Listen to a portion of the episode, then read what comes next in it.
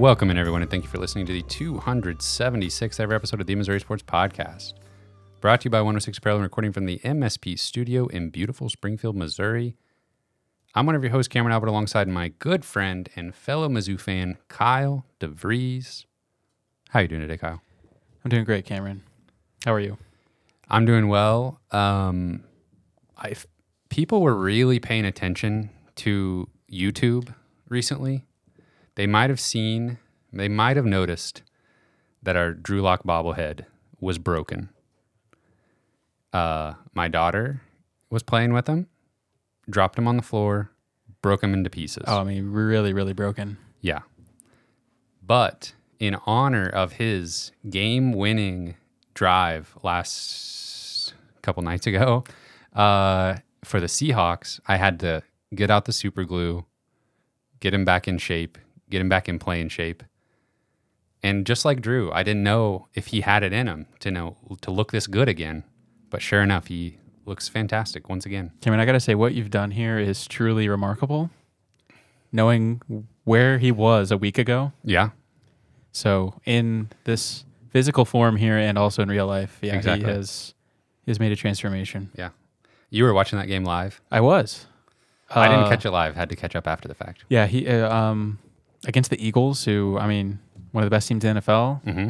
and had I don't know maybe four or five minutes to drive down the field, and they were losing, and made a couple really impressive throws on the drive, and yeah, then finished the drive off with maybe a 20, 30 yard touchdown to Jaxon Smith-Njigba, With and less than a minute left. yeah, like forty seconds left, Mm. and man, it was just a thing of beauty, and uh, you know, obviously Missouri fans remember the little backpack uh, touchdown celebration from the Texas Bowl back in 2017 that was mocked online very much and by Tom Herman.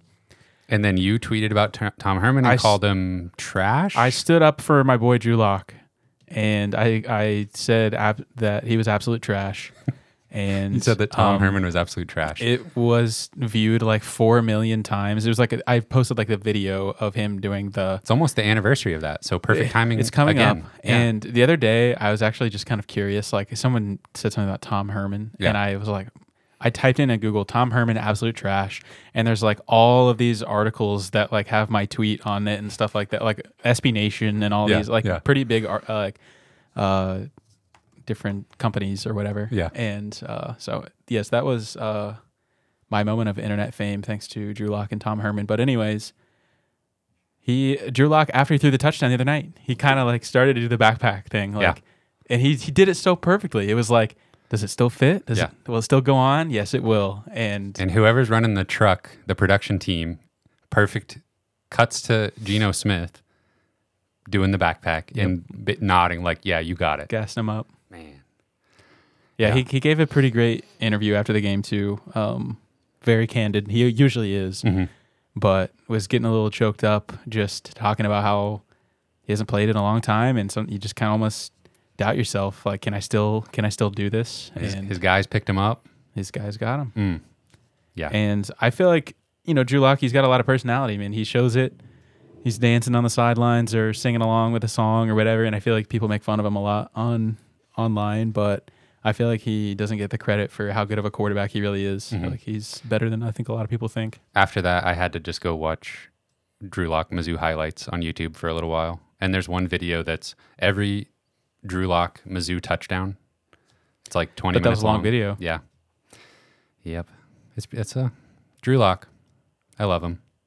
And uh, he's back in good shape, back playing, throwing touchdowns. He set the internet on fire, that's for sure. Um, Kyle, what we have a lot to talk about today, tonight. It's already pretty late. Um, we are going to talk about basketball a little bit. We're going to talk about this. Actually, last week when we recorded, it was the same day that the 2024 football schedule came out. So we didn't have time to react to that yet. So we'll do that. Talk about the high school signing class since it's National Signing Day the newest updates on the transfer portal situation. And then we're going to do our official preview of the Cotton Bowl matchup with Ohio State. And we're going to pick all the SEC bowl games. So strap in, buckle up. Busy day. Yeah.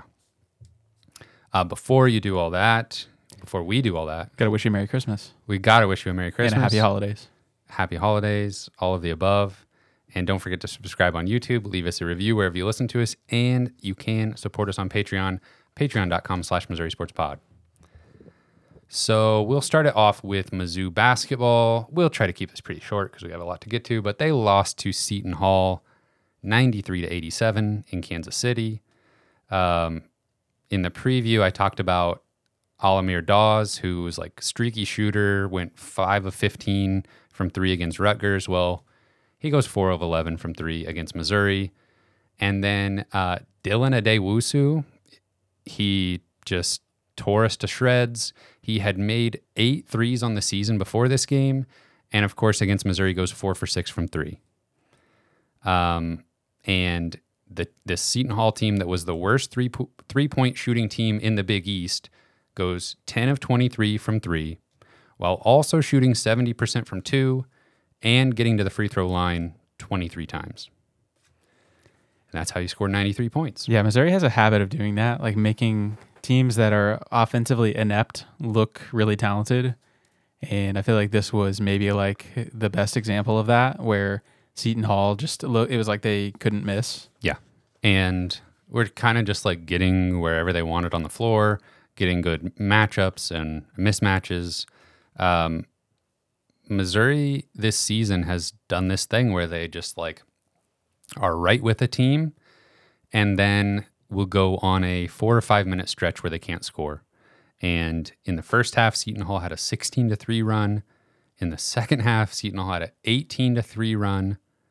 But Missouri, to their credit, doesn't give up. It was just too little too late against Seton Hall. Uh, they mounted a comeback and made it close to where they were like fouling, and Seton Hall had to make some free throws to put it away late. But you can't give up 93 points. And I think in the second half, I think they gave up 51 or something like that. Uh, so it was pretty ugly. And for Missouri offensively, um, Sean East and Nick Honor were like non existent in the first half. Tamar Bates was holding his own early, but then he didn't really do a whole lot in the second half. Sean East did finally wake up and provide a spark and, you know, try to take over the game late, but it was just too late. Um, Yeah, so it's that pretty was just kind of a disappointing, disappointing one because you're playing in Kansas City. It was is one of these neutral site games that Missouri basically turns into a home game. Should be a home Yeah. game, yeah. Yeah, it's pretty obvious Missouri's not going to be able to overcome uh, bad games from both uh, Nick Honor and Sean East. And um, I don't know. Do you think that Missouri is missing Caleb Grill quite a bit? I think yes, at, at least in this game, that seemed pretty obvious. It seems like not having Grill should be something that you can overcome because he hasn't been like insanely productive in even Missouri's wins this year. But Almost maybe more defensively. Yeah, probably. And um, I just, the fact that Noah Carter has not shown the ability to create his own shot opportunities has probably been the most distressing thing about Missouri offensively so far. Yeah, I feel like Noah Carter might be the most disappointing part of the season so far. And obviously, Missouri's had a decent season for the most part. And he's not playing terrible. Right. But he just has not taken that next step. Like um, we saw a couple of players take ne- uh, last year. Like I think that we kind of just assumed that Noah Carter, another year of experience, and was going to be depended on way more this Yeah. season than last. Um, he just didn't take the step, at least hasn't so far. And um, I don't know, he was so efficient last year. It felt like everybody was so efficient last year and uh, kind of struggling to see that so far. Sean East, though, has m- taken that step. Yeah. Um, And, but like you said, this team cannot withstand him having an off game. Like maybe you could if Nick Honor is hot from three and Noah Carter is also hot from three because that's all you have left. Like if Sean East isn't getting into the paint, then you just have spot up three point shooters who you need to be hitting shots. Um, so it's still not the end of the world though, because like I don't know, there's still plenty of opportunities ahead of Missouri. There's still a top 100 KenPom team, but it just is not going to get much easier going into conference play. And before we do that, uh, Missouri plays Illinois in St. Louis, and Illinois is pretty good this year. They're eight and two on the season, uh, and pretty nice wins over Florida Atlantic and Rutgers. And their two losses were to very good Marquette and Tennessee teams. So they're solid. Uh, side note: Marquette just lost their first Big East game of the season to Kim English's Providence team. Were Providence you about to say like the Providence mascot, and then you just couldn't think of what? Providence Friars. There you go. Is that it? Yeah, Uh, Providence is 39th in KenPom, it's pretty good. number eight defense in the country. I almost totally forgot that Kim English was at Providence. Yeah, that was like, I f- obviously we were uh, paying attention to that when he made the move, but uh, it's kind of maybe a little bit like under the radar coaching change from this past offseason. Um. Anyway, Illinois. They are led by former Texas Tech transfer Terrence Shannon. Um, and so far this season, he's been one of the best players in the country. Um, had a good season for Illinois last year. Uh, then he is helped by Southern Illinois transfer Marcus Domask. And he's kind of a slashing forward who gets to the rim, gets to the free throw line. Offensively, Illinois likes to play a lot of one on one and exploit mismatches. And honestly, they are fine to just kind of clear it out and let Shannon do his thing a lot of the time. And um, just kind of spread out shooters and let Shannon create for himself or kick it out. But they don't get a lot of assists. So it is a lot of one on one trying to exploit mismatches. Defensively, or, like Missouri, when Missouri has the ball, I feel like our guards are going to struggle against Illinois' size in the backcourt. Uh, Shannon's listed at six six. Uh, their two guard is listed at six six. Then they've got kind of a tweener guard forward that's six seven. So the two deep in the backcourt are all guys taller than Sean East. So I just feel like, and they, they're gonna pressure the ball quite a bit. I don't know. I'm feeling pessimistic coming off the Seton Hall loss. Yeah. And looking at this Illinois team, the way it's constructed. Yeah, I mean, it feels like a nightmare matchup, which is exactly how I felt last year going going into the Illinois game. You know, I think last year we knew about Missouri's struggles on the perimeter and uh, how good Illinois was at shooting threes and um, kind of spacing you out, and um, which, uh, like you mentioned, Shannon does so well. But so it just feels like one of these days Illinois is just gonna you know do what they do really well against Missouri and probably just blow the doors off of Missouri. It, this that could be this year. Uh, but you know, like uh, they, they're a better team. They just don't win the game, right? Arkansas. Exactly. Um, so yeah, I don't know. It feels like that. It very well could be the recipe for for what happens. Like you know, they had Terrence Shannon last year though, and he really didn't play super well. right. So it's kind of one of those rivalry game situations where sometimes things that make sense just go out the window completely. Yeah, and unlike the Seton Hall game in Kansas City, there will be plenty of Illinois fans showing up in St. Louis. So it definitely feels more like a big game atmosphere when you have both fan bases equally represented and being loud. Um, Illinois, one interesting thing about sort of their team profile is they're 13th in KenPom on defense, but they do not force turnovers. 341st in turnovers forced. They don't get steals, they don't get dead ball turnovers. They just rely on forcing you to take bad shots and not giving you second chance opportunities. It, yeah, it just feels like a nightmare matchup for Missouri. Um, neutral floor, I still feel like Missouri can keep it within 10, but if there was one of these, I, I feel like if Missouri had gotten like blown out by Kansas, then I'd be like, okay, well, we'll keep it close against Illinois. Or if one of these other, because really the only game that Missouri has not really been in much was the Memphis game. So I just feel After like leading at halftime. That's true. Yeah. the second half, just that complete meltdown. I don't know. I feel like this could be the one though when we look back that's like yikes, that was a that was a rough game. Yeah, I think if it ha- if it happens that way, we'll look back and say, "Yep, that, that makes a lot of sense." Um, but that's how that's never how bragging rights goes. True, true. Um we will talk again most likely before uh, Missouri plays Central Arkansas and then it's conference season. And we will spend the rest of the episode talking about football, and we'll start with just a little rundown of the 2024 Missouri football schedule that was released last week. It's old news now, but I thought we would just run through it once real quick, give just off the top of the brain thoughts, and just I'll say the game. You tell me if it's a win or loss. First game of the year at home, Murray State. It's got to be a win. The schedule's set up nice too, where it's like a, it's like almost in blocks where there's four games and a bye, four games and a bye. Yeah. Um, second game, home against Buffalo. I'll say that's a win.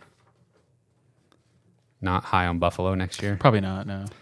Third game of the season, another home game. This time against Boston College. Re- revenge game. That's a that's a W. That one better be circled on everybody's calendar. Uh, then first conference game of the season is at home against Vanderbilt. That better be a win. First block, 4 0. That's how. That's, That's a pretty reasonable block. Yeah, I like that. Easy block, 4 0. Then you get a bye week before you go on the road at Texas A&M. I have a new coach. Yeah. Tough place to play. They're reloading. Yeah. I haven't heard anything tran I've only heard Levius is going to Alabama. Ooh. Yeah. So we'll we'll see him. Yeah. Um, They're losing everybody though. I think it's got to be a win. Yeah. Tough game. Yeah. Tough place to play. Wouldn't at this point right now wouldn't be shocked if that's a loss, but go it's like way. a measuring stick. You're just perpetually going to have to play against talented players, but Yep, that's a challenge. Go on the road, get the win, show that that 4 0 is not fraudulent. Go 5 and 0. Uh, then we got a road matchup at UMass. Now everybody's upset about this. Are you upset? um I mean, it's a little bit weird like considering what we've done with these other games the last couple of years like we didn't go to Memphis. Yeah. Bought that out and, you know, did the St. Louis thing with it. Uh there was like Middle Tennessee State even maybe. Yeah. Was that were we supposed to play there? That seems insane. I don't know. There was Does some that other seem more insane than playing at UMass? Can know. we get It's UMass to come to St. Louis? Probably.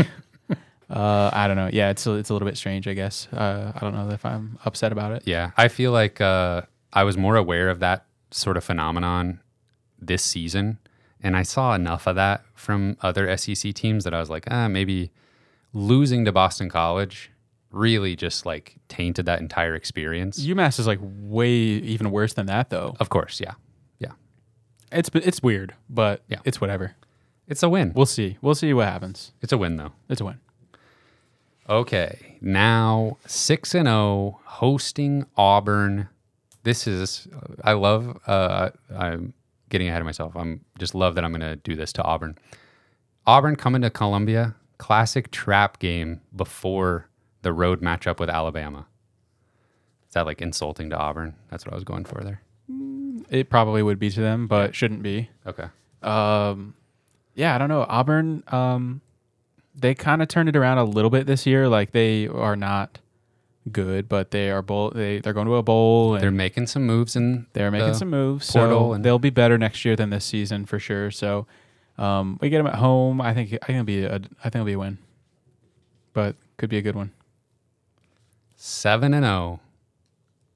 Number eight in the country, Missouri Tigers, traveling to, I'll say it, defending national champions, Wow, number one team in the country, Alabama. College game day is in Tuscaloosa. that's a legitimate possibility for sure. College game day. We'll see. That's a very mu- a lot has to happen Yeah. before we. That's uh, how it's going to go. That's like almost a year from now. Yeah. That's how it's gonna go though. They're going to Um, go to Tuscaloosa and knock off Crimson Tide. They could. I think they could. Um, they probably won't. I'll say it's a loss. We'll pencil it in as a loss. As I write, I could pen. change my mind. Yeah. Before next year. Of course. Uh, Think Uh, they'll win the bye week. yeah, absolutely. That's a win. Because after the bye week, hosting Oklahoma, Yeah, this might be the most anticipated game of the year for sure. Um, those tickets are going to be hot. it's gonna be a good one. Um, got to win that. Yeah, that's a win. Uh, so three games left, two road games and a home game, all three winnable. Oklahoma might be like be falling apart at that point in the season. They might have already fired Venables and everything. Like it's We can only hope. oh man. Okay, sorry, I interrupted. That's fine. At South Carolina, That's a win. at Mississippi State, That's a win. home against Arkansas. That is the easiest win on the schedule. Okay, so wow, eleven and one. 11 and 1 and that means a meeting with a rematch with Alabama in That- the SEC that's championship what one game. that is uh, the playoff confirmed, Absolutely. and most likely the SEC championship game. Yeah, you would need uh I don't know everybody else's schedule as much, but like I mean if this is how Missouri season goes, you're you're penciling in a rematch with Alabama in the championship. I feel like obviously we're a ways out, but I mean the the stars are aligning big time for a special season next year with just how many people are coming back, how much well, like who we're retaining, who we have the chance to retain. I mean, this schedule is very favorable. I mean, you're avoiding Georgia, you're avoiding Ole Miss. Um, you just, I mean, at Alabama, LSU. you're, you're going to Yeah. probably lose one along the way, and so Yeah, you've got that road trip to A&M. yeah, You got that home game against Coup- Oklahoma. couple of tough games for sure. the home game against Auburn. But yeah, getting like Oklahoma at home, Yeah. Auburn at home, those Yeah. are probably maybe the two best teams on the schedule outside of Alabama. So, I'd rather it be those two than LSU and Texas. yeah, for sure. So I think Missouri had a pretty nice run out as far as scheduling goes. Uh, so 11 and 1. I some people were saying I don't see a I don't see a loss here. Which you never know. Um 11 and 1 going to the SEC championship game. Heard it here first. Probably not, but that's the schedule. So now let's talk about how Missouri's going to get there. It's going to be using some of these maybe some of these signees and some of these transfer portal acquisitions. We'll start with the high school signing class. Um, today was signing day. today was signing day. No real big fireworks necessarily for Mizzou. There was like some last minute rumblings about uh, Ryan Wingo, in case you hadn't heard enough about him yet. But he signed with Texas, as was expected at this point. Were they? Did you think they got a little bit, a little chunk of change there just by stirring things up at the last minute? Uh, maybe from Texas. Yeah, yeah. probably. Um, I've got these in some kind of order here. We can just run through everybody and then maybe pick out a few guys to spotlight at the end. Um, starting off with, uh, in my mind, the guy that really kicked off this class, uh, four star wide receiver James Madison, chose Missouri over Florida State. And um, he's bringing his teammates, uh, linebacker Nicholas Rodriguez, three star, and defensive tackle uh, Justin Bodford, also three star. All three of those guys uh, played high school ball at St. Thomas Aquinas, but James Madison, I feel like really got the class going. Um, Yeah, he was really vocal. yeah, um, on Twitter, and like you said, was one of the kind one of the first ones, one of the first dominoes to fall. So yeah, that's an impressive trio right there. Um, and I definitely think Nicholas Rodriguez was kind of sneaky, like good player to hang on to. I think some of the big boys were sniffing around for sure. Ohio Yeah. State, he I think he visited Ohio State, uh, re- maybe within the last month or two. So um, that was one we didn't really hear a lot on, but I definitely think. Uh, that there were others involved at Missouri kind of held off. So Yeah, that, yeah. that's a big one. Madison though uh, listed at six three. That's something that jumped out to me because it does feel like we've kind of been missing some of these bigger bodied wide receivers that are more like obviously like Theo Wease is doing it this year, but um, outside of him, eh, our wide receivers are a little bit on the smaller side, and um, I don't know. I just like seeing a, a big bodied wide receiver out there. Yeah, a couple of the wide receivers we're bringing in are uh, kind of fit that mold. Then uh, next on my list is offensive lineman Ryan Justice, three star from Washington, Missouri. Uh, another Missouri in-state kid, wide receiver Jude James, three star from Francis Howell in St. Charles. He is uh, another guy that's. Uh, I am assuming he's going to play wide receiver. I yeah, it's like In high school, he played totally safety also. up in the air at this point. Like some people think he could play the star position, kind of Okay. like the Daylan Carnell role. Some people think he's gonna be a tight end. I think it'll probably be actually one of those two. I think Okay, it'll be okay. a tight end or, or play kind of like a hybrid safety linebacker position. Uh, yeah, he did both in high school. So, um, yeah, he's listed at six two two eleven on the the tweet that M- Mizzou Athletics sent out. Yeah, he's kind of like the just one of those no nonsense, really good hands. Just tell me what to do, I'll do it kind of player. Like he's just I don't know, he's an underrated player. Absolutely. a couple more offensive linemen here. First, I have a JUCO offensive lineman, uh, Javen Richardson uh, from Hutchinson Community College, listed at six seven three zero five. Large. And then one of the more recent commits uh, that signed was offensive lineman Caleb Pyfrom, three star from Omaha, Nebraska. Good place for a Missouri billboard. Yes, absolutely. Um, so just adding adding guys in the the trenches that are like SEC size. Yeah. Um, next is tight end Whit Hafer, also from Missouri, from Joplin, Missouri, listed at 6'7", 230.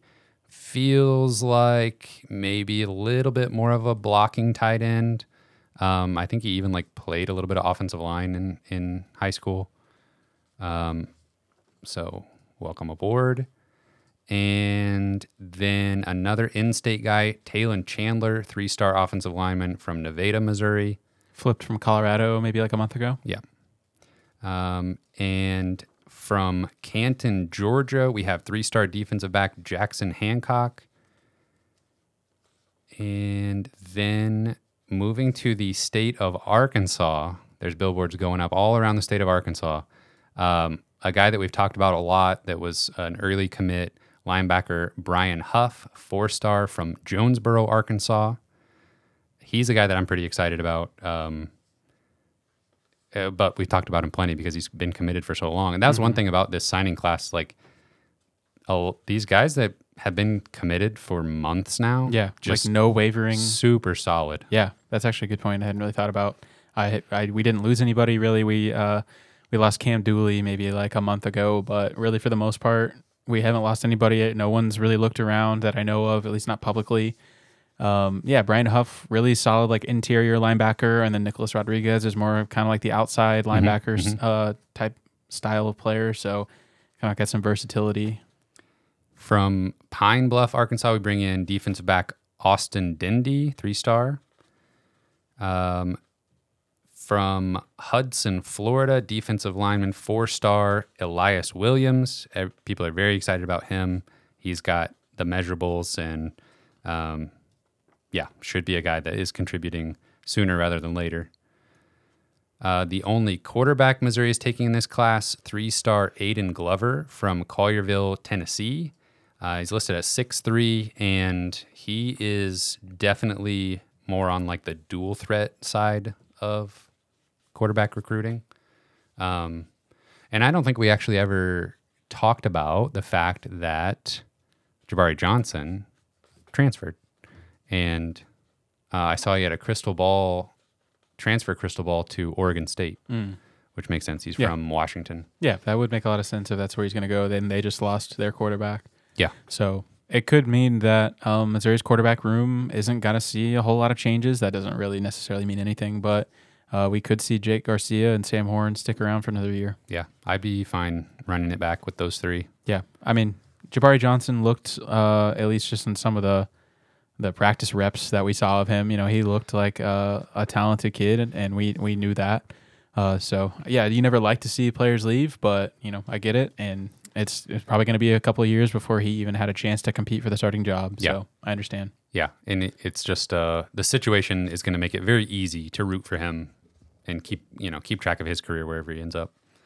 Uh, but Missouri brings in Aiden Glover at the quarterback spot, and uh, uh, one another one of the more recent commits was running back Kewan Lacy, four star from Lancaster, Texas, committed to Missouri over Ole Miss, who seemed like the favorite for a long time to land him.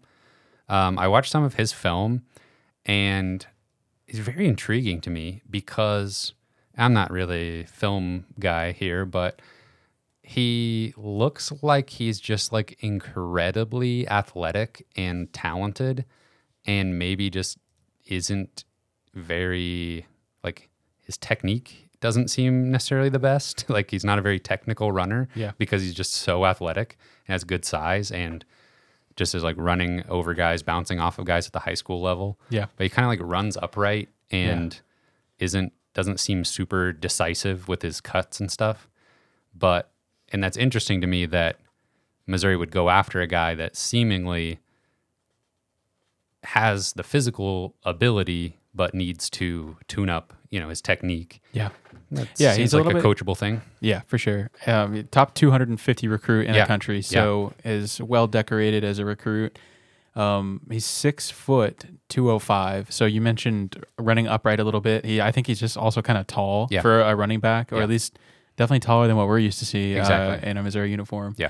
Uh, so yeah, I mean, I, I agree with you. He probably needs some refining on um, like when to just go down because in high school, like he has some insane clips where it's like, Yeah. how is he still running? Yeah. Like in college, like you just learn to you, you just know when to go down sometimes. Yeah. But um, yeah, I, I think that he has a, the potential to be really really good and um, absolutely has the the skills and the measurables and the the size to play immediately. And uh, in high school, he lined up all over the offensive formations. He Yeah. was, Kickoff returner too. yes, so very versatile athlete there. It sounded like uh, you mentioned Ole Miss was the favorite, and really, I think a lot of people expected Ole Miss to be the choice, even at his announcement, Mm. like a little ceremony, Yeah, yeah. even just a few days ago. So uh, I don't know what Missouri did there at the end, but they they clearly did something last minute to to kind of flip his decision because I think a lot of people were really surprised by his announcement. Another player that it did not seem like Missouri was going to land, but ended up pulling out of the state of Tennessee, is dec- defensive back Jaron Sensabaugh, four star from Nashville, Tennessee. Yeah, that's another one where you know I think when he announced, uh, you know, he's he's from Nashville, he grew up in Knoxville. He was committed to Vanderbilt at one point, decommitted, and then Tennessee f- was the favorite. Mm-hmm. Yeah, so uh, pretty much everything about him was like Tennessee related. Yeah. And um, you know, I don't really know that Missouri staff expected to land him like a week ago, um, but things just kind of fell into place and um, ended up working out. Another four star defensive back, this time from Florida, Cameron Keys. Any thoughts on him? Another talented. Uh, there's a lot of defensive backs Yeah. in this class, and I was, I mean, I was going to add on Sensabaugh. I mean, he's six foot one, like one seventy. So Yeah. just they're going after like these kind of taller, longer uh, cornerbacks because I mean they've had success with those guys. I think that's kind of like the build that we have gone for the last couple of years, and our cornerbacks are really good. Yeah. And like Kris Abrams-Draine is like the one of the smaller cornerbacks Yeah. that have been starting under drink. Um, next up from Madison, Alabama, defensive lineman Jalen Brown. Um, he's a guy that his recruitment never really took off, like with any blue bloods or anything. Um, but he has incredible measurables. Uh, let me see if I can pull him up real quick. But uh, he's a guy that I would look for, like, assuming he sticks around, like year three. If he puts it all together, he has the the physical tools to be impactful for sure. And then the final two players here are special. Uh, the first one is special because he is the number one player in the state of Arkansas and is another big wide receiver, Courtney Crutchfield, four star from Pine Bluff, Arkansas. Yeah, another signing day victory, and uh, it was formally committed to Arkansas and backed away from that uh, fairly recently. And Missouri's had a lot of momentum, but you still never know um, until he announces, especially with um, someone as highly rated as as Crutchfield. But yeah, his film is is really fun to watch. Uh, you mentioned he's a bigger guy, he's 6'3", 180. He looks big on the film. He doesn't look like a high schooler, Long arms. but um, you know he's not uh, like a crazy separation guy, but he's you know makes contested catches really well. Um, really sure-handed. Has even a couple like one-handed grabs in his um, highlight tape and stuff. So uh, again, another guy that looks like I mean maybe the depth chart is the only reason that he doesn't come in and play immediately, but probably is talented enough. Uh, I pulled up Jalen Brown just to mention he's listed at 6'6", 260. Like probably uh, like he could play. He could bulk up and play interior, but I would love to see him play on the end. And he could play opposite of some places have him as the number one player in the country, defensive end, five star from Lee's Summit North in Kansas City, Missouri, the second highest ranked signee for Mizzou in the modern recruiting era, Williams Nwaneri. Just let that sink in for a little bit. Yeah, oh, yeah. Yeah, I think, uh, man, maybe one of the most dramatic recruitments I've ever followed. Yeah. Uh, and just has been incredible every step of the way. But I think everyone was, you know, I, Missouri's been confident. You know, he's he's never really wavered. It, you know, I think Oklahoma would like to make everyone think that he wavered and went back and forth, and but it really seems like the more we hear about it, that he just was staying steady and would never really thought about changing his mind or anything like that. And you kind of hold your breath all the way up to signing day, but um, he's officially on board and he's signed, and we can we can relax because it's it's really happening. And not only that, but I mean, I think the uh, the Lee Summit North pipeline might It's have- real. It might be underway. It's real. Uh, yeah. So he, um, oh, I mentioned number two highest rated signee. Uh, if I would have told you two years ago, or like whatever, when, um, uh, you know, Luther Burden Yes, uh, signs with the Missouri Tigers. that is not who I thought. Uh, that's, that's not the name I thought you were about to say. When Luther Burden signs, and I tell you, well, Kyle, that's really cool and everything, but two years from now, we're actually going to sign a player higher ranked than Luther Burden. In maybe a more vital position. Yeah. Yeah. Yeah. potentially uh, like it's it's truly a dream come true because how many times on this podcast over the years have we said it's super great to land whatever player it's usually like a four star wide receiver Right. like wow what a great addition but man could we get a four or five star offensive or defensive lineman that would sure be really cool because those positions are way more important you know in theory Right. to a college football team. Yeah. And here we are with the best in the country. Yeah. It's like there's been this gradual transformation where it's like, okay, we're getting better recruits. Yeah. Okay, but we have a lot of we have a lot of good skill players now. We have a lot of good wide receivers. Yeah. Well, you, that's still great, but yeah. let's spread out the wealth a little bit. Let's get um, some difference makers, some big boys in the in the trenches, and uh, now both with Williams Nwaneri and also some transfer portal additions. That's definitely happening, and uh, man, it's just like I don't even know what to say anymore. It's like I, I'm trying to not take this for granted because we just had a 10 and 2 season. We're recruiting better than we ever have. It already it's already starting to feel like the expectation, and I don't want to let myself go there because it's just uh, it, it's unprecedented what's happening.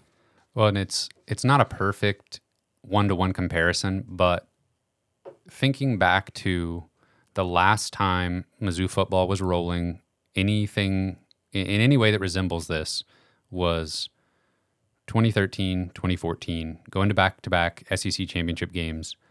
And that whole, that little sort of era of Mizzou football, one could argue, kicked off with Dorial Green-Beckham, the number one player in the country, signing with the Tigers. And then, you know, the team's a little bit, it's, it, the team is disappointing their first year in the SEC, but then they are firing on all cylinders, go to back to back SEC championship games. And it feels like this is the start of another era. Uh, eh, but the thing about that previous era was it was rolling and then it crashed and burned Yeah. almost as fast as Missouri football was coming up on the scene, it disappeared Right. for four seasons. That's that's a good point. Um, So, it- but to it- not take it for granted is like it like, did happen very fast and went away very fast. Yeah. And it does feel like this maybe could be a little bit better foundation that's been built over the last few years. And, you know, hopefully Coach Drinkwitz is uh, still just eyeing many years at Missouri and isn't planning on retiring like Gary, Gary Pinkel did exactly. or going anywhere, uh, Yeah. taking another job. And uh, because, you know, if we're even rolling at a percentage of what we're doing right now, I think we're going to be happy with, with what's going on um, with the football program. So, yeah, it's like I just I almost like run out of stuff to say that it's just like it feels like we've been saying this for a few months now. Like I can't believe yeah. this is happening, Yeah. and I think Uh, it's just going to keep happening here for a little while. when when Nwaneri committed and was added to the list uh, that makes up the official class rankings, um, Missouri was still you know like 50th or something in the in the country for their their ranking, but um, we kind of talked about well, there's very few commits right now. Even just the normal amount of three stars we typically get will bump it up into the mid 30s at least. Uh, but you know, sprinkle in a few four stars, and we're right back where we have been most of the time under drink. That's exactly what happened. Finishing right around 25th, most likely, depending on what service you look at. Um, I think 24 7 Sports has it, has the class at 24th in the country. And it just feels good to, it feels so good to have those recruiting wins, go have a 10 win season, and then stay on schedule with recruiting. Yeah, to finally see recruiting wins like start to show up on the field, an actual win loss situation. Um, I think that just makes these recruiting wins even more fun, knowing that like, okay, we have the staff in place to actually utilize this talent. Yeah. Speaking of the staff, I feel like if you were listening to what Coach Drinkwitz has been saying about contract extensions and keeping his assistants around for a while, at least I thought we would already have all that out in the open and have news about their extensions by now. But the way He's he was been talking, fairly public about it for a Yeah. few weeks. so um, he's still kind of saying the same thing. Like any day now, expect an announcement, and that he expects both coaches to be calling the plays in in the bowl game. So I'm I was like pretty worried about potentially Baker leaving for Tulane, but then that came and went, and now I was like, okay, there's no other scares out there. I think we should be totally fine. Seems like we're just waiting for the negotiations to finish up, but the longer it takes, it's just like Yeah. slight worry. But I think I think everything will be fine. Uh, I did actually see that uh, Notre Dame's uh, offensive coordinator position is open, and there was a potential that they were uh, looking at Kirby for that. Gotcha. So, just I don't want to scare you, Cameron. That's a lateral move. Not I- worried about it. I know you. Um, you know, there's a heavy burden on you with these staff moves, but Yeah. we'll see if that. Yeah, it is true though. It's like they.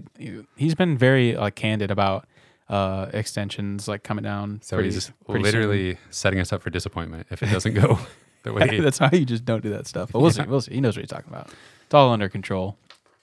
So great recruiting class. Um, I would not have cared about the final ranking that much, honestly, as long as when Nwaneri was in this class. Right. And also, that doesn't even include the transfers, which I think you could probably argue Missouri has a top five transfer class right now. You stole my segue. But that you're allowed to. I was going to say these Sorry. guys won't necessarily contribute for a couple of seasons. However, we've got some guys coming in that are going to contribute right away. I'm so sorry I ruined that. That was so good. I still got to say it. Uh, But I was too early because I wanted to ask actually ask you about this high school recruiting class contributing right away, potentially. Williams Nwaneri, we can kind of set him aside. I feel like he's going to command some snaps early and often. And even if it's not like, if he's not out there every down as a true freshman, that's not a big deal. That's to be expected, even with the number one player in the country, honestly, in my opinion. Maybe I'm just sort of tempering my own expectations. But out of the rest of these guys, in their first two seasons or so, is there anybody that jumps out to you, maybe because it's a position of need or they're just uh, maybe a diamond in the rough? Is there a couple guys that stand out to you that could be early contributors. Yeah, um, I think it probably will feel like maybe an obvious pick. Maybe even both of these will feel a little bit obvious, but wanted to point out two guys, uh, one on offense, one on defense, that I think uh, could be out there pretty soon. And uh, one of those is probably Kewan Lacy, uh, the running back uh, from Texas. I mean, you mentioned he probably does need a little refining on some of his skills. So maybe that's something that holds him back a little bit from getting out on the field immediately. Um, but maybe he'll see the, the field as a kickoff returner or something like that. I was, I was going to say, catching a kickoff and running fast, you don't have He to refine that. that. too much. Right. Um, but um, you know, he's got a lot of time to to figure that out over the off season and um, kind of get acclimated with the plays and stuff. But you know, I, I do wonder. so- Sometimes I don't know. You never know what promises are made uh, in recruiting, and obviously NIL is a, is, is a big thing now. But you know, I still think that that's something that happens in recruiting is specific promises are probably made and expected to be uh, upheld. So um, you never know what was said to Lacy to get him to flip kind of at the last minute. Um, but I think he he mentioned being able to play as a freshman, so I think that's something that could happen. And obviously, the opportunity is going to be there most likely uh, on the depth chart. I He must not have talked to uh, Tavoris Jones or See, that's the thing. Jamal it's Roberts. like, man, I, I still am holding out out hope for Tavoris Jones, but um, you never know. I mean, it just doesn't seem too likely at this point, and uh, there's still a few months left where he maybe he's moving on somewhere else, but that's not. Uh, that's just total speculation. so Lacy for the offensive player. Uh, and then I'm gonna go with Elias Williams on on defense. Uh, I just, man, I think he was a little bit of a diamond in the rough when he committed, but isn't anymore. And but yeah, a lot of the a lot of big schools uh, were after him by the by signing day, but he he stayed true to Mizzou, and um, you know, obviously, that is an area where we're gonna need some help. We probably could use it right now, actually, but.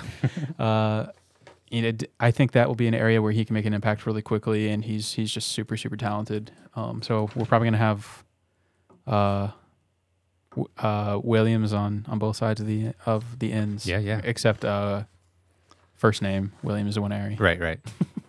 yeah, I feel like there's even a couple more that I, uh, there's there's like potentially going to be like four guys with Williams in their name on the On field the at the same line. time. Yeah, at some point. Uh, yeah, I think those are great picks, and I agree with you completely. I would also throw out Nicholas Rodriguez, um, the linebacker from St. Thomas Aquinas. You mentioned him, his recruitment kind of picking up in some of the bigger schools being interested late. And uh, yeah, I feel like he's just an athletic, smart linebacker who will just make the plays. And um, I could see him like being like cracking the two deep as a true sophomore. That would not necessarily surprise me. And then, you know, depending on injuries, he could see some playing time. So now we'll jump into the transfer portal. And the biggest news out of that is Cayden Green makes it official. The former four star recruit and number two player in the state of Missouri commits to Mizzou after transferring from Oklahoma. Yeah, I mean, again, it's one of those things where it's like you run out of things to say because I just can't even believe that this is happening. But uh, we talked about him last week. This was a total shock for pretty much everybody, including Oklahoma, probably even including Missouri, that Cayden Green was looking to transfer. Um, this moved pretty quickly. We talked about Missouri and Oregon probably being the front runners. Um, but I think the connections that Missouri has built, the relationships, and that pipeline, I think it's I think it's real. And uh, so that was, pr- I'm guessing the the most significant factor in Cayden Green's uh, very short recruitment. Uh, but I mean, this is like adding an NFL player to your line. I mean, he has only played one season of college football. Uh, true freshman was one of the best players in Oklahoma's line. They had a, a great offense. Was one of the play- best players on their entire team. yeah, just immediately as like an 18, 19 year old kid. Freshman All American. Yeah, it just wa- probably next year could be one of the best linemen in college football, and with at least two years left to play. Yeah. I'm assuming he'll play two years and then go to the NFL. Yeah. because he's probably going to be he is on the trajectory of someone who will be a first round pick two years from now. He literally has all the prototypical measurables for an early offensive line draft pick Yeah. and has already produced as a true freshman on Oklahoma. What more can you ask for? Yeah, I mean, it's, it's as safe as you can possibly get. Yeah. So, um, obviously, just immediately will make an an instant impact. Um, so we've got Cayden Green and his buddy Armand Membou uh, holding down the line, and uh, so I don't know. It's exciting stuff. yeah, that always felt like it always made sense. Obviously, it's like you know you got Yeah. your high school teammates are For sure. coming. Like, c- can we not figure this out? Home state. Yeah, but he always seemed so committed to Oklahoma. But Yeah, it's definitely uh, playing for the home school is is is cool right now. Yes. Abs- uh, I mean, Yes. Uh, more so than it's ever been. we've wanted it to be cool for so long. We've finally done it. it's always been cool to me Me too. when I play when I play NCAA 14. I always choose Mizzou. Yeah, I'm like, oh, I'll try something different this time. Nope, Tigers. I know. That's what I do. I'm like, ah, I can't do it to them. Yeah, they were counting on my commitment. I know everybody in online is going crazy if I commit somewhere else. exactly. They're saying, "Oh, we'll see you in the transfer portal."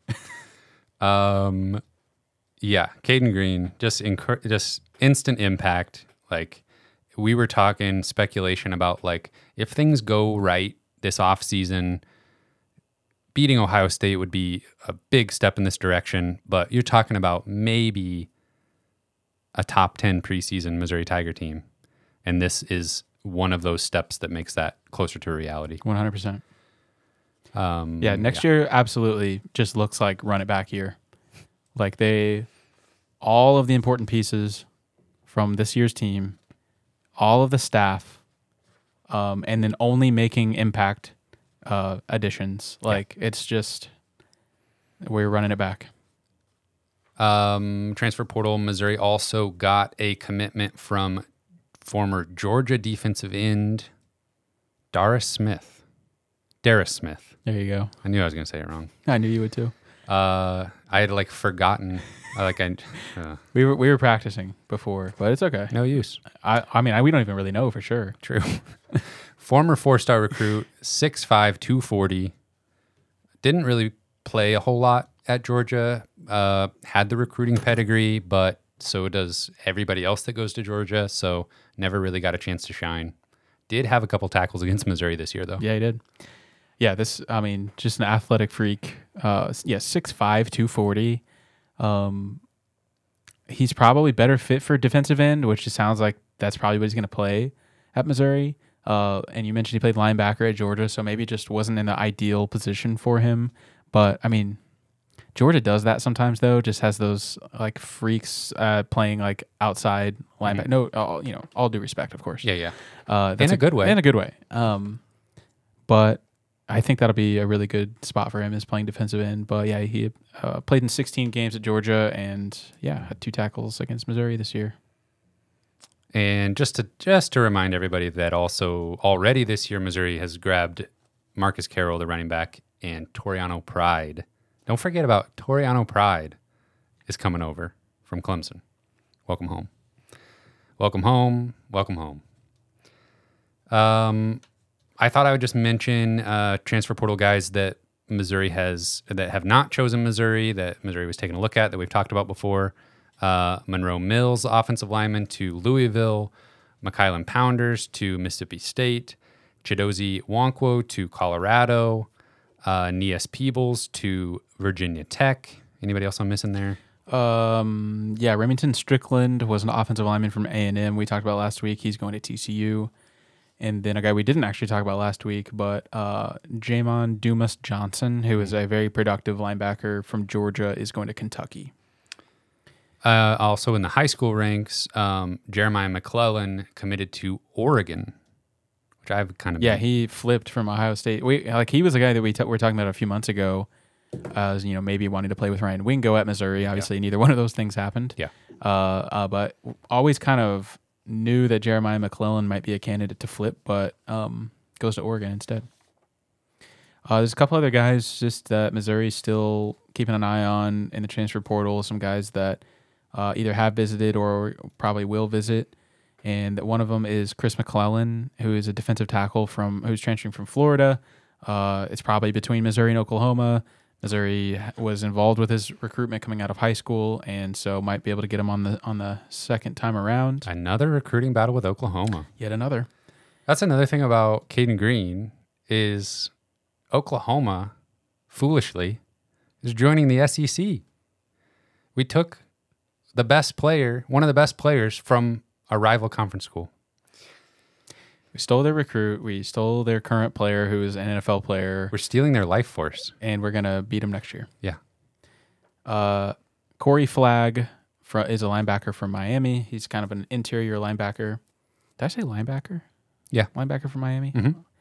Sometimes you just like say something and your words just echo throughout your mind. Yeah. I'm like, wait, what did I say? You said linebacker. Okay, great. I don't. I don't.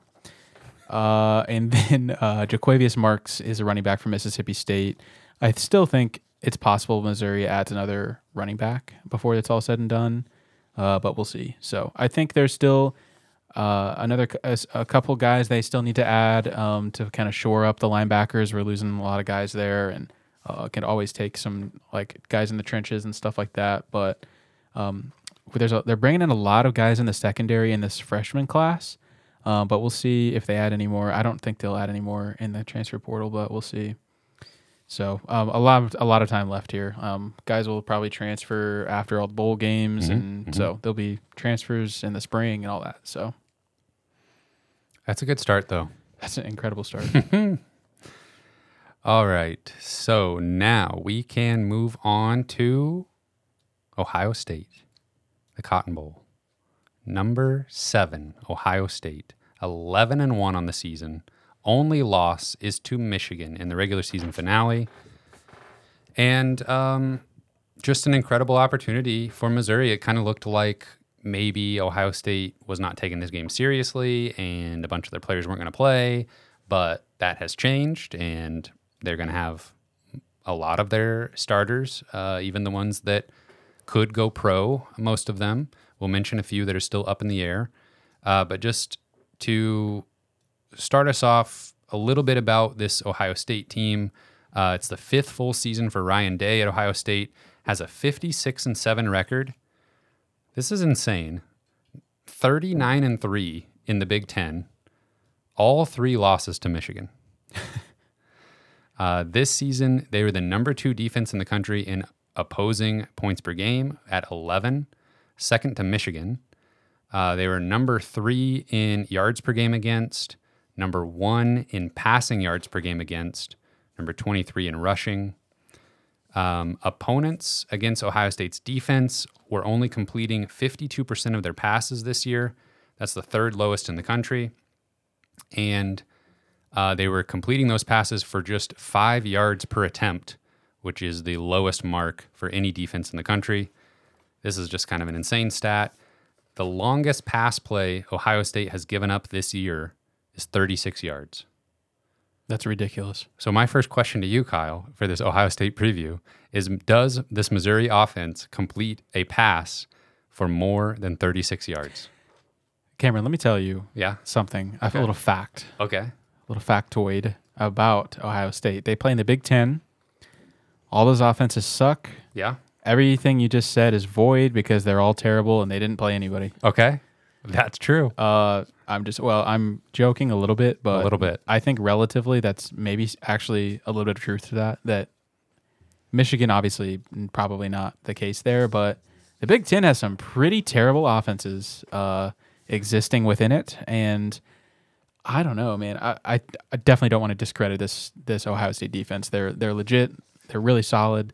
They don't fall asleep um, at all. Um, but yeah, I think Missouri could could probably do that. I think they could complete a 36 yard pass. Yeah. I think they'll do It it. needs to be 37. 37. Yeah. Yeah, to break the record. Watch them complete a 36 yard pass. um, yeah. Everything you said about the Big Ten is legitimately true. I mean, the Missouri's offense is right there with Michigan as the best offense Ohio State will play this year. 100%. Um, I mean, that's just like a that's like a strategic thing they go for. I think in that conference, like it's like uh, we just we we don't do offense here. Yeah. Uh, we we play good defense and we just run the ball and that kind of stuff. Um, yeah, eh, but legitimately though, Ohio State has a defense full of really good tacklers, uh, like you know, four and five star recruits up and down their lineup, future pros, uh, all over the field. But it's definitely true that their numbers are slightly inflated by the offenses that they've gone up against. Yeah. Um, and I feel like years ago, that was kind of said about the SEC as well. Like that was kind of a thing. It's like it Old was man football. exactly yeah, yeah. And um, like comparing Big Twelve to SEC, it was Yeah. like, well, Big Air Big raid. Twelve is putting up a bunch of numbers, but they don't play defense. Well, SEC has all these great defenses, but w- what are the offenses they're playing? Uh, the SEC has evened that out considerably. Uh, I feel like Alabama getting serious about the quarterback position was kind of the start of all that. But now the Big Ten is uh, is still doing that, where it's all defense. Um, the defense is led by senior linebacker Tommy Eichenberg, led the team in tackles this year and last year. Um, they've got some top. They've got a top 50 NFL prospect cornerback Denzel Burke. He was maybe going to sit out, but now it looks like he's going to play. Another cor- uh, cornerback, Jordan Hancock, is potentially a future pro. He looks like he's going to play. Uh, senior safety Josh Proctor left, led the team in passes defended, had a big pick six versus Maryland. Um, he's most likely going to play. So this has all been Ohio State defense so far. That's their superior unit. I feel like they are going to be able to give Missouri's offense some problems. Um, I feel like Missouri's offensive line should hold up. I think it's going to be for Missouri's offense trying to manufacture some explosive plays because that's what Ohio State eliminates so well. So getting Cody Schrader to the second level, getting him to break a couple, he's going to have to break a couple tackles by some linebackers that are just really solid. Yeah. Uh, absolutely. Georgia is v- incredible defense, but it will be interesting to see uh, Cody Schrader go against another just totally legit like NFL defense.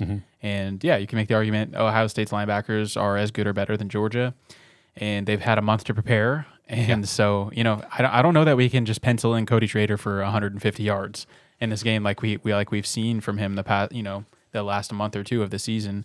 I just don't know if Cody Schrader can be that automatic, and so we may have to find other ways to to manufacture um, some first downs. And uh, I think it's going to need to be a balanced attack, and Yeah. Brady Cook's going to have to be able to spread the ball around. I, I look for um, Brett Norfleet to be involved heavily. Yeah. because obviously with these passing stats, you see um, Ohio State is like, okay, you, we're going to take away your deep shots. We're going to take away your options down the field.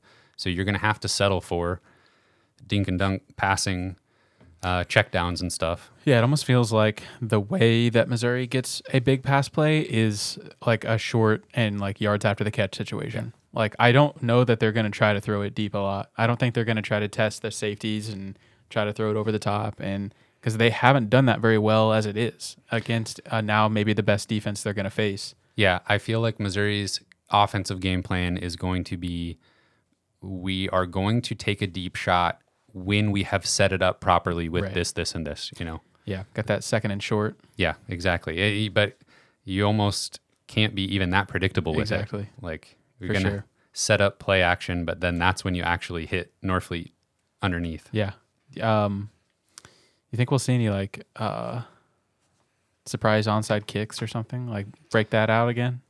No, uh, let me say no onside kick, but give me uh, give me some, give me at least one Some kind of trickery. razzle dazzle trickery. I mean, my opinion is you don't get to play Ohio State very often. You better give them your best shot. yeah, And in the grand scheme of things, this is a big opportunity, but it doesn't mean anything. Like if you go out and play your best and lose, and you, and you leave it all on the field, whatever. Ohio State and is an absolute machine of a, of a program, and they're have all the talent in the world, all that stuff. Great opportunity to go win the game. Tell the recruits in St. Louis that you beat Ohio State, but if you if it's a swing and a miss, it doesn't affect really a whole lot in the grand scheme. So, So, swing for the fences. exactly, that's basically a long way of me trying to say take risks, swing for the fences, just be aggressive, take some deep shots, whatever. Exactly how we know Eli Drinkwitz likes to operate. Right? That's exactly his bunker mentality. Yes. Uh, talk, let's talk about Ohio State's offense a little bit. They have lost their season long starting quarterback, Kyle McCord, to the transfer portal. He committed to Syracuse. Uh, that leaves Devin Brown as the starter for the Cotton Bowl. And I have a quote here from head coach Ryan Day. He said, What did he say? I maybe lost it. He said he's fired. He said Ryan Up. Ryan Day. Right, this is from 11warriors.com, an Ohio State website. Ryan Day is quote fired up by Devin Brown's recent performance in practice, and expects a very healthy quarterback competition in 2024. Now, I watched almost all of Devin Brown's throws Yeah. when he got a little when he was a little bit quarterback competition early, and then some garbage time, and I was not impressed. Yeah, I think I watched every throw he made this season. I wasn't too impressed. The Youngstown State reps in particular, he looked awful. yeah. And now it looked better against Western Kentucky, but uh, after that, uh, McCord won the job pretty handily, and they never looked back. Yeah, uh, Devin Brown is a sophomore. He's 6'3", 215, so he's a big guy. Uh, uh, against Youngstown State, he kind of ran the ball a little bit. I, I mean, I don't know that that was like the game plan, and he's he's definitely not fast, but he's not totally immobile either. But I really don't think that is going to be a threat to Missouri whatsoever. Is his his legs, so you can pretty much count on him sticking around in the pocket. Uh, against Youngstown State, he was 12 for 22. Yeah. Uh, that's that's 54% completion, hit 197 yards and two touchdowns and an interception. Uh, so that I mean, we're talking about an FCS team at home, and uh, just really struggled to put the ball where it needed to be. He was very inaccurate. Was missing wide open guys on that game. Yeah, Uh, and weirdest thing of all is he wears number 33. that's a little bizarre. And And we're talking about like missing throw, like intermediate throws, Yeah, like 10 yard, them. 10 yard throws down the field. He was just totally Yeah. sailing them or throw them into the ground. now Ryan Day is fired up by his recent practice performances, though. That's so don't underestimate your opponent here. Coaches love practice. They do, yeah. Um, but honestly, like they're gonna figure out some kind of game plan that he'll be able to execute in some capacity. He's on their team for a reason. He's not Yeah. an absolute scrub, but uh, he has not shown anything yet. But He doesn't really scare you either. No, like Missouri's played out. Missouri had to play against Jayden Daniels. so Exactly. they'll figure it out. Uh, he lost the start the competition to the starter that they did not care if he stuck around for next year, and he transferred to Syracuse. Yeah, So he's got some weapons though. That is true. Uh, starting with Heisman finalist Marvin Harrison Jr. Yeah, we just talked about Ohio State for like 12 minutes somehow without mentioning Marvin Harrison Jr., who might be the best p- player in college football, at least talent wise. Second best to Luther Burden, but yeah, Exactly. Uh, yeah, he, he- I mean, probably some people would argue he's a little overrated. maybe they might. maybe some people listening to this podcast might You're claim right. that. Maybe that's what I should be saying instead. uh, he's overrated. Uh, don't worry about it. And he probably won't even play. that that uh, he is actually one of the only ones left that might not play yeah. uh, to you know con- preserve his pro prospects. Yeah. Um, it feels like he probably won't and shouldn't, but he totally still could. Um, yeah, great season for him. Obviously, Heisman finalist, sixty-seven receptions, twelve hundred yards, fourteen touchdowns. Yeah, I was gonna say he's he's a red zone guy for sure. Um, and then they did have uh, some injury issues on their offense with their skill players. Um, uh, number two wide receiver, um, Emeka Egbuka, he only played in nine games, had 35 receptions, 450 yards, and four touchdowns. And actually, their second leading receiver was tight end Cade Stover, 41 receptions, 576 yards, and five touchdowns uh, similar to what I think Missouri's going to try to do, getting the tight end involved.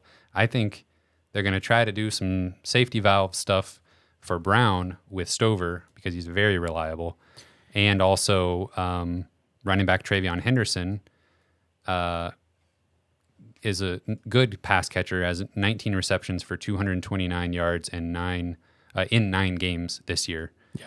So I feel like Yeah, they. I mean, they, they can beat you in a lot of different ways. And uh, you you mentioned Egbuka. He had a pretty disappointing season comparatively to last year, but he was a little bit injured, and obviously the quarterback play, uh, the quality of the quarterback play went down significantly, going from C.J. Stroud to uh, McCord, but um, still very talented and could be a first round pick in the draft. Um, yeah, Henderson could be the best running back Missouri plays this season. He's been at Ohio State for three seasons. He's kind of just been a staple in that backfield for a long time. He's played in a lot of huge games. Um, probably looking to go pro yeah. after this. Uh huh. Um, there was something else I was going to say. Don't remember what it was. Go ahead. Oh, I do remember now. Go ahead. Um, I do think Missouri's been a little bit susceptible to um, good tight end play. Mhm. Um, like on defense, I, you know, they didn't play super well against Oscar Delp.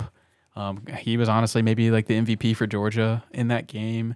Um, so Stover definitely is a guy I'm a little bit worried about, and could be uh, could have some big plays in this game. Um, yeah, and I feel like I feel like the two offenses in this game. My prediction is they will look somewhat similar in what they're trying to do.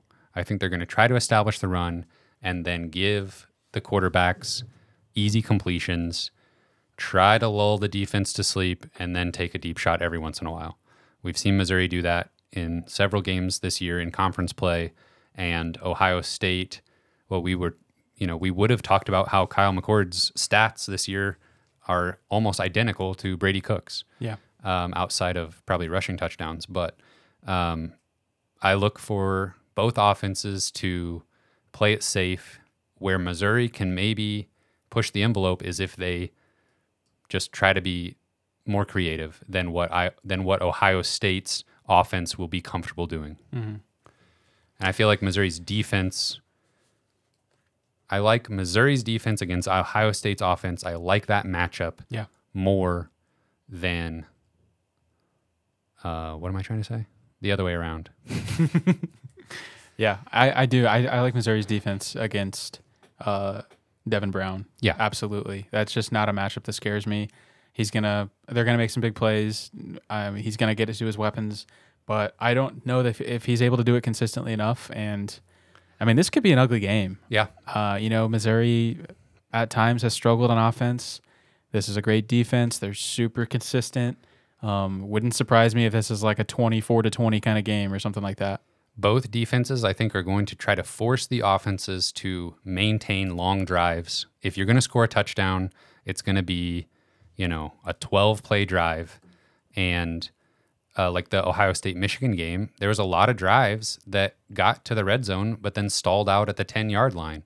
And Missouri has not, they are good at scoring when they get in the red zone, but it's oftentimes three instead of seven. Yeah. And so that's going to be something to watch. Yeah, field goals uh, might be enough in this kind of game. We'll see. Uh, but I mean, you mentioned it when we first started talking about Ohio State. Uh, This is a game that initially I thought was a game that Missouri was going to care about a lot more than Ohio State, and maybe that's true for the fans. I don't know, but Ohio State has absolutely proved me wrong, at least on what my initial perception of the situation was, and they've proved that they're going to take this game seriously and they're going to have their talent show up. They're going to have their NFL prospects show up. Um, they don't have their starting quarterback that they had all season long, so which will make a difference, but They absolutely do not seem to care.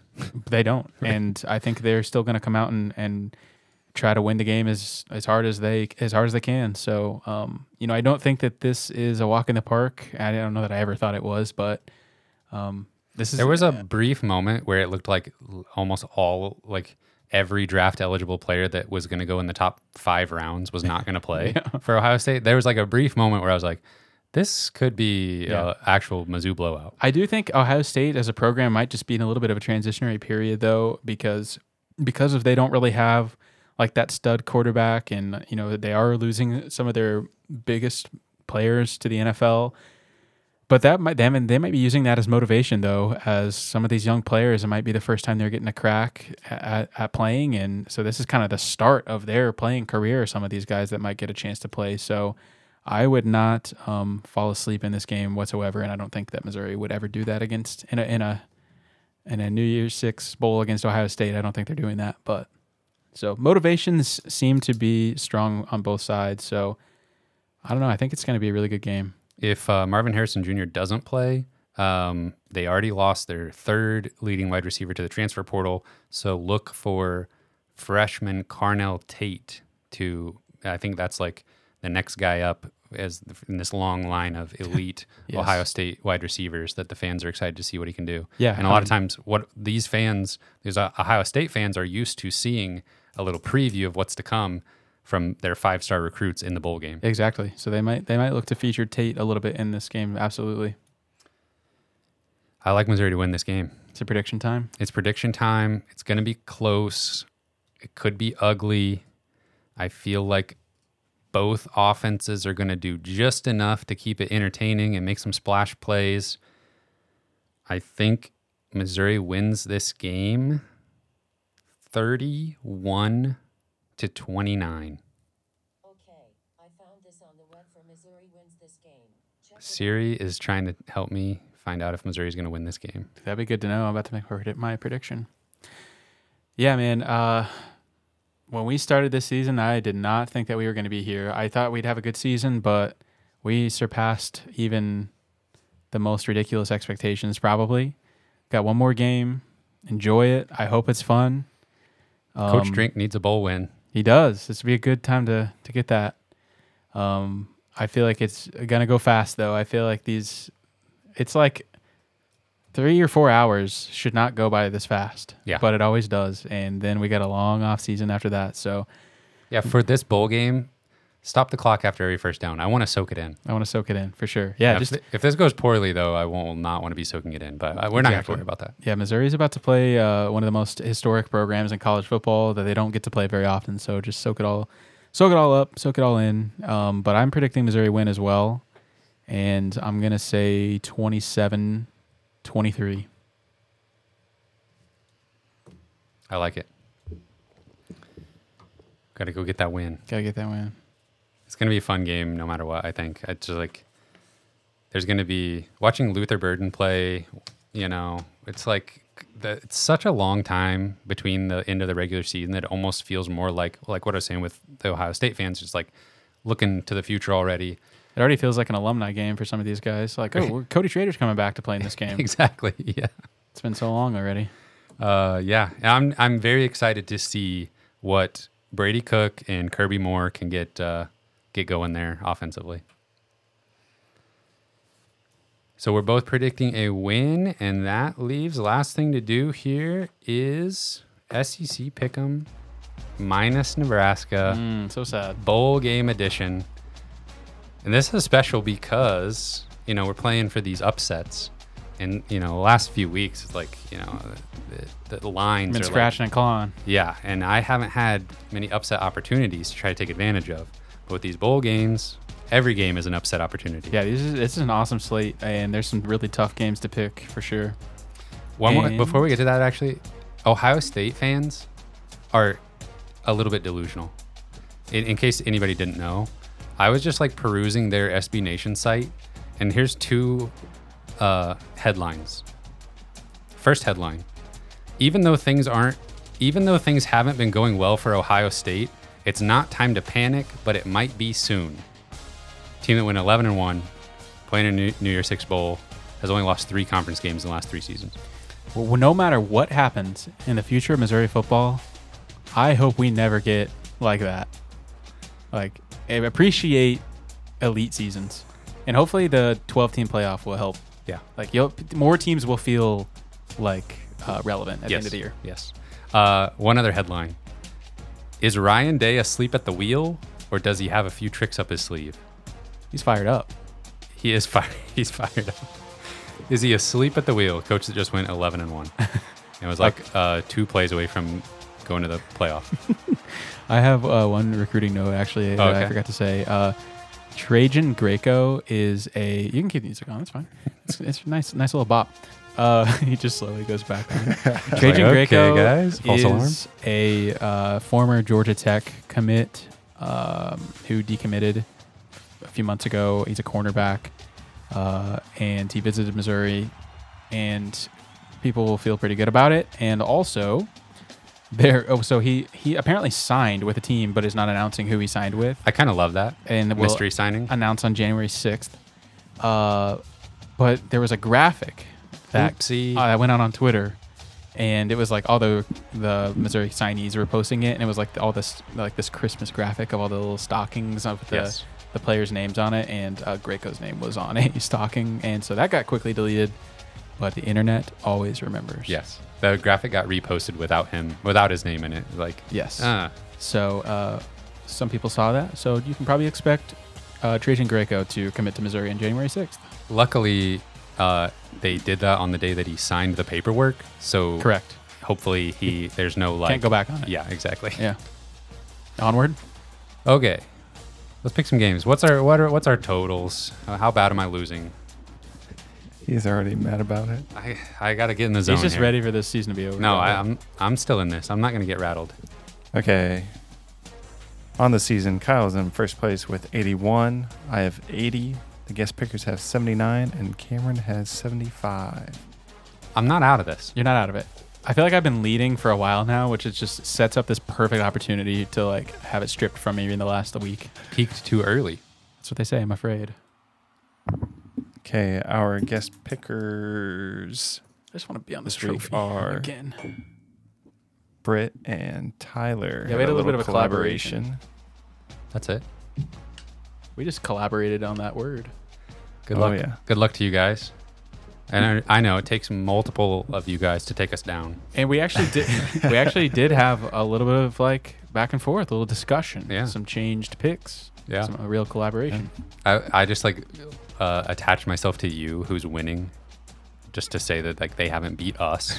oh, you're on here twice, Cameron. That's true. That's not just maybe did not this year. I've lost my way, I guess. All right, what's fr- what's that first matchup? All right, first up we have the Texas Bowl. Texas A&M and number 20 Oklahoma State. Texas A&M is a 2-point favorite. That doesn't make a whole lot of sense. Uh, Does the new coach just come in and try to coach this game? What did I even do there? I don't know. Does Jimbo come back? like, hey, Jimbo, we'll throw in an extra five mil. Just come back and win this bowl game for us. You just needed one more opportunity to What talk is about Jimbo. What's Jimbo doing right now? Probably s- like standing on the diving board, about to dive headfirst into his pool of money.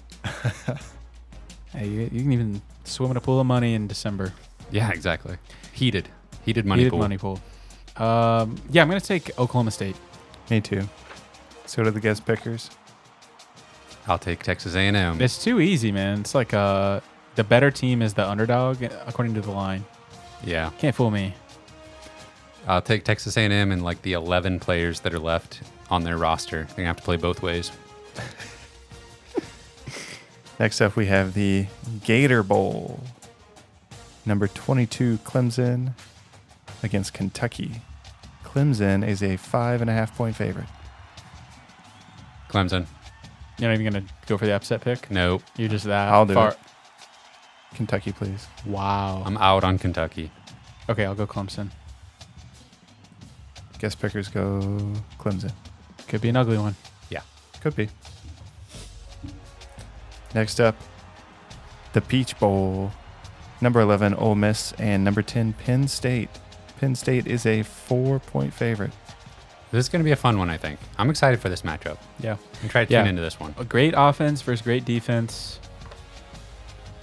I legitimately don't know what to do. I'm gonna pick whoever nobody else picks. I think I got to go Penn State. I'll go Ole Miss. Guess pickers go Ole Miss.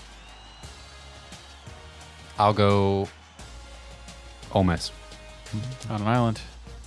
Trying to catch Kyle. What is a Nittany lion? Nittany? Nittany. Mittany?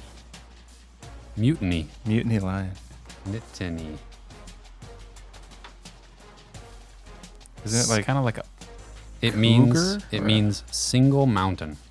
Hmm, mountain lion. Yeah, Single mountain. King of the mountain. I think it's like uh, It's like a, Native American something. that's the origin of the word. Yes, Okay. single mountain lion. So the Penn State. Not the the lion is not singular. It's like a single mountain, Single. single mountain, and there's a lion on it. Okay. Next up, we have the Music City Bowl. Auburn and Maryland. Auburn is a seven-point favorite. Heck if I know. Yeah, uh, Auburn. Sure. Yeah, I think I got to go Auburn. I gotta make sure I got this one right. Guess pickers take Maryland. He's making sure he gets it right. Does he know Did the game already happen? results? Make sure I got the guest I think it was the picks line. right. Oh, never You, mind. you guys both take Auburn. yes.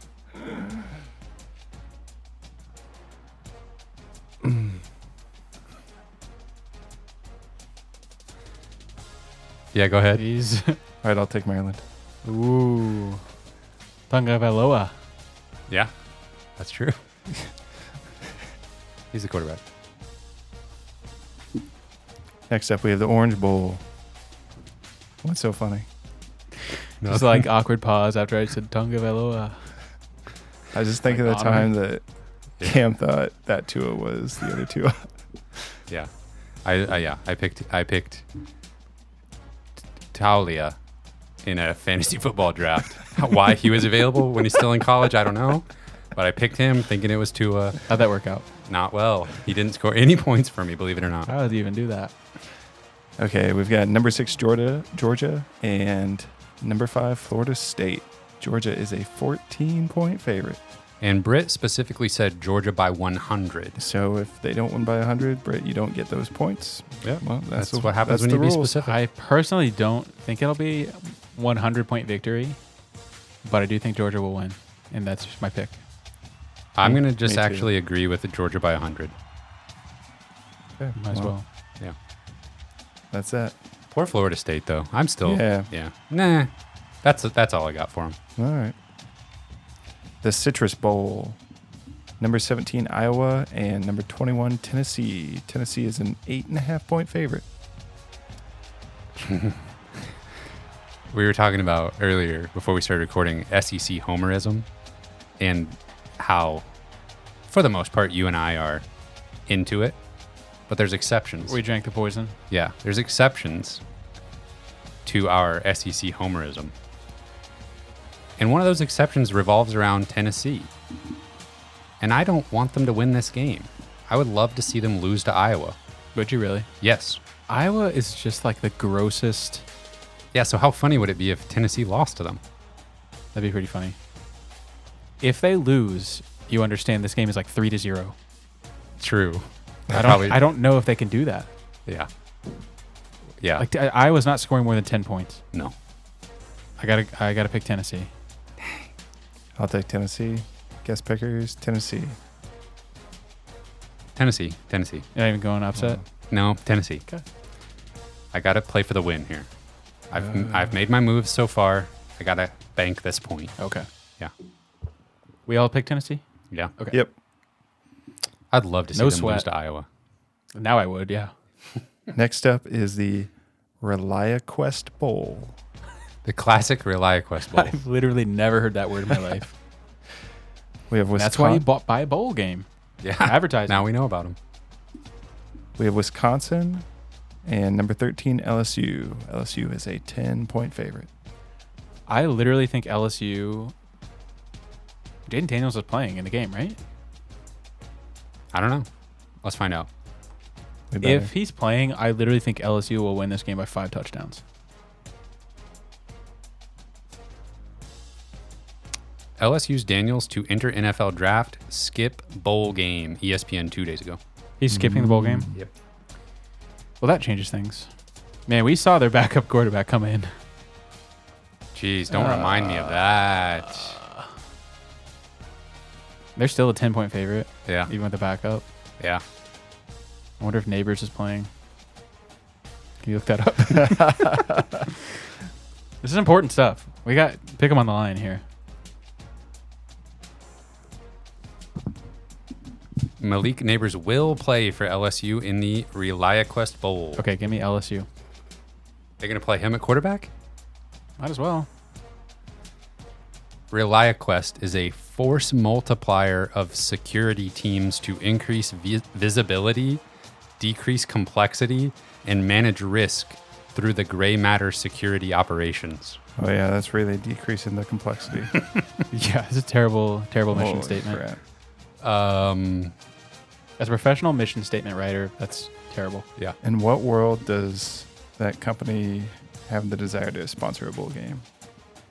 You know, Really got it. They I mean, we're talking about it. they so- make security possible.